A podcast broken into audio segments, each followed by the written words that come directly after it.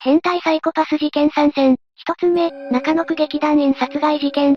劇団員だった女性の変死体が、マンションの一室で発見された事件よ。女性は衣服を着ておらず、タオルケットがかけられていた状態だったわ。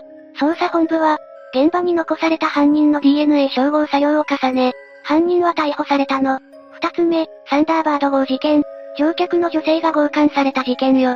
男が女性の隣に座り、俺はヤクザだ、声を出すな、殺すぞ、と脅し、30分にわたって強姦したの。